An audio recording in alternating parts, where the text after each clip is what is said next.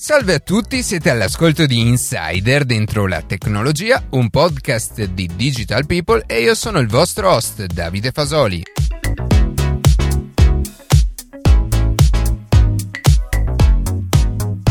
Nella puntata di oggi parleremo di come il mondo del lavoro si sia attrezzato per affrontare l'emergenza del Covid-19 e intervisteremo anche un programmatore che sta sperimentando in prima linea lo smart working da casa. Prima di cominciare vi ricordo che potete ascoltarci in un nuovo episodio ogni sabato mattina su Spotify, Apple Podcast, Google Podcast oppure direttamente sul nostro sito.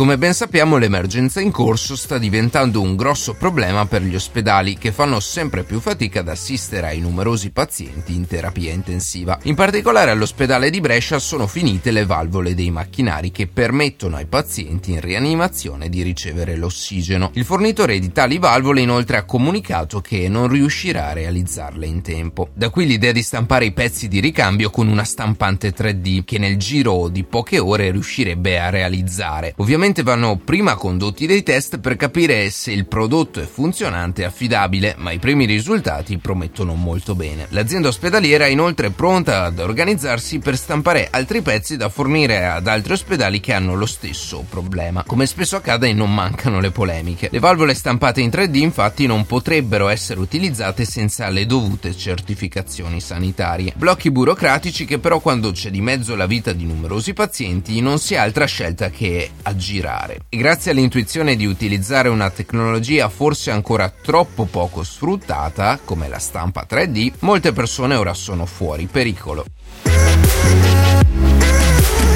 Nell'ambito del Green Deal, la Commissione europea ha aggiunto alle politiche da seguire per fronteggiare il cambiamento climatico il nuovo piano di azione per l'economia circolare. Il piano prevede l'adozione di misure lungo l'intero ciclo di vita dei prodotti, al fine di garantire un ricircolo delle risorse utilizzate per progettarli e produrli. Al fine di migliorare questo processo, il piano farà in modo che i consumatori abbiano accesso a informazioni attendibili su questioni come la riparabilità e la durabilità dei prodotti, in modo che possano compiere scelte più sostenibili. L'idea alla base è che i consumatori beneficino di un vero e proprio diritto alla riparazione entro il 2021.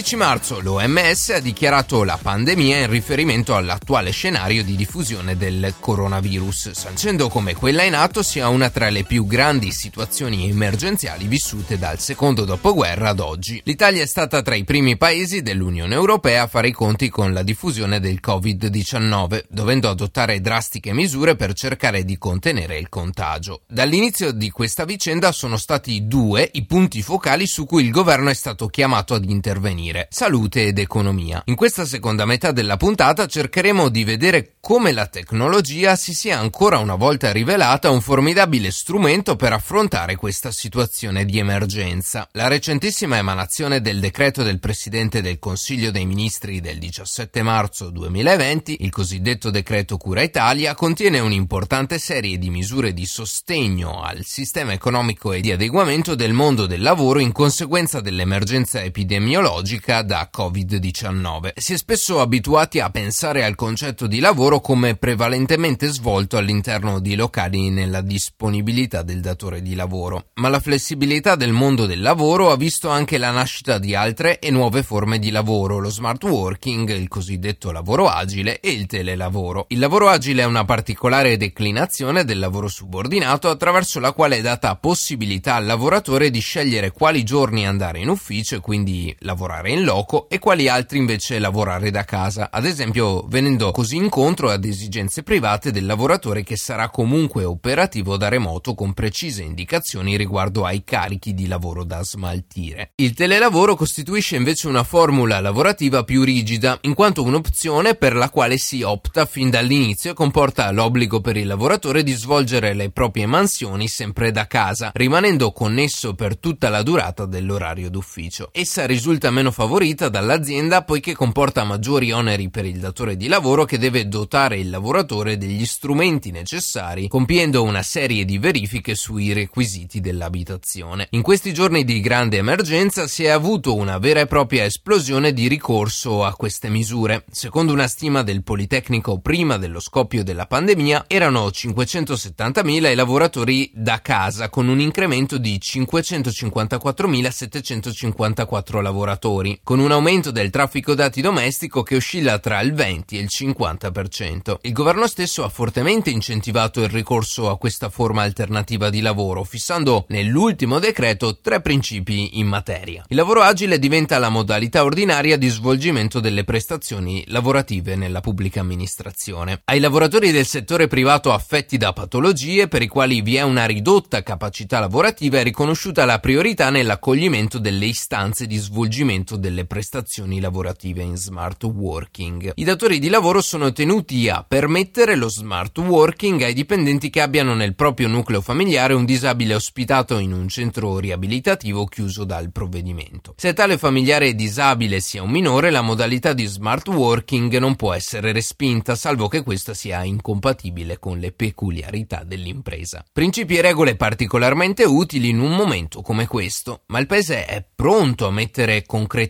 in pratica questa strategia? Da un'indagine di Bando Infratel risulta che la banda larga ultraveloce raggiunge solamente il 24% della popolazione, contro la media europea del 60%. Il piano da un miliardo di euro risalente al 2015 per estendere la banda è stato aggiudicato dalla società pubblica Open Fiber, che ha iniziato i lavori però solo a fine 2018, con previsione di conclusione nel 2020. Ad oggi risultano raggiunti dalla banda larga ultraveloce solo 3,36 milioni di cittadini, per un totale di 2,2 milioni di abitazioni. Rimangono ancora esclusi però oltre 11 milioni di cittadini. Alle difficoltà di adeguamento della connessione si deve aggiungere l'arretratezza culturale di molte aziende con una mentalità poco incline al cambiamento. Un'analisi del Politecnico di Milano ha rilevato che le piccole e medie imprese che non hanno interesse per il lavoro smart sono passate nell'ultimo anno da 38 a 51%. I recenti eventi vedono gran parte del mondo del lavoro in difficoltà nel gestire l'emergenza. La scarsa preparazione ha portato a iniziative dell'ultima ora, scomposte e scarsamente efficaci da un punto di vista produttivo. Nella pubblica amministrazione, particolarmente interessata nell'ultimo periodo a questa novità, la situazione non è molto più rosea. In base ad una legge del 2018, essa è tenuta a consentire il lavoro agile al 10% dei dipendenti. Nei fatti, però, solo nel 16% dei dipartimenti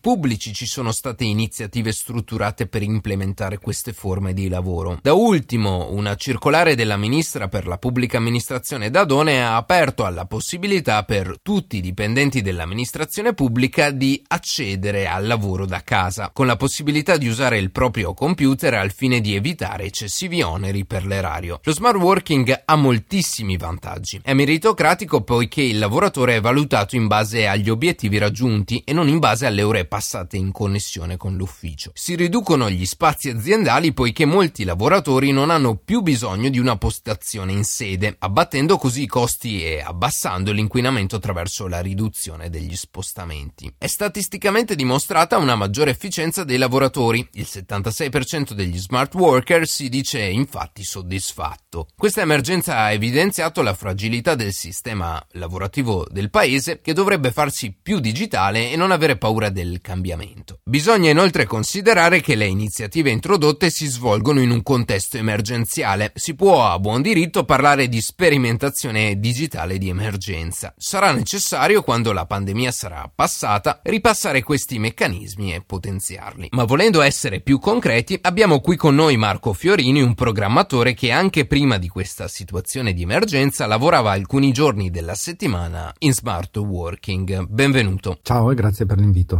Cosa ne pensi della possibilità di lavorare da casa? La trovi una valida alternativa in termini produttivi al lavoro in ufficio? Ma inizialmente ero scettico nei riguardi del lavoro da casa perché mi sembrava di perdere il contatto con i colleghi e perché mi sembrava alienante l'idea di non uscire di casa la mattina. Poi in passato eh, non avevo un posto in casa dedicato a questa attività e quindi l'avrei trovata abbastanza scomoda. Di recente invece, quando ci hanno dotati tutti di portatile e quando ho avuto a disposizione eh, una scrivania dedicata, ho deciso di provare e di stare a casa sistematicamente eh, un giorno alla settimana. Per quanto riguarda la produttività, adesso che eh, ormai da mesi che faccio regolarmente smart working una volta a settimana, posso dire che non trovo differenze sostanziali rispetto al lavoro in ufficio ma è ovviamente da rilevare il fatto che anche in ufficio ho spesso contatti con persone che non mi sono fisicamente vicine, quindi la location è poco influente. Quali sono secondo te i vantaggi e gli svantaggi? Beh, tra i vantaggi direi che c'è il fatto di non dover usare la macchina, di risparmiare il tempo del viaggio e anche il suo costo. Spesso il giorno che passo a casa lo uso,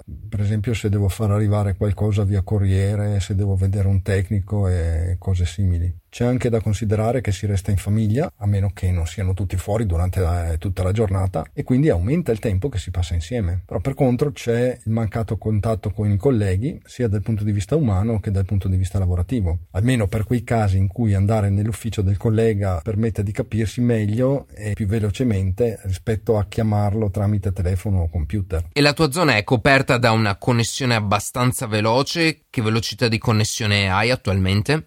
Adesso ho una connessione in fibra da un paio di anni a questa parte che mi permette velocità massime attorno ai 60-80 megabit per secondo anche se nei momenti di punta è sicuramente molto inferiore. C'è però da dire che normalmente le velocità richieste dallo smart working sono piuttosto basse e possono creare problemi eventualmente quando si fa una chiamata o una videochiamata o comunque una chiamata in cui si condivide lo schermo del computer, cosa che a me capita piuttosto spesso. E poi bisogna tenere conto che spesso il problema non è la propria connessione, ma l'eventuale sovraccarico dei server aziendali che devono supportare il traffico di tutti i colleghi che lavorano da remoto e quindi avere una connessione velocissima aiuterebbe ben poco. Nell'uso pratico in effetti riscontro soprattutto soprattutto in questo strano periodo eh, di emergenza che la qualità della chiamata nei momenti di punta decade parecchio. La voce strappa, a volte si deve ripetere per farsi capire bene, cose così. E raramente la connessione della videochiamata cade, mentre personalmente ho notato che la connessione del computer alla rete è molto stabile e sostanzialmente si arriva a fine giornata senza avere mai disservizi. Ovvio che questa è la mia esperienza personale, magari sono fortunato perché ho un'infrastruttura buona e un computer che permettono questi risultati, però penso che ormai non sia poi così difficile lavorare in modo efficiente da remoto. Va bene, ti ringrazio per questo intervento, magari ci sentiamo più avanti per parlare di altro sempre inerente al mondo della tecnologia. Certo, grazie a te e a presto.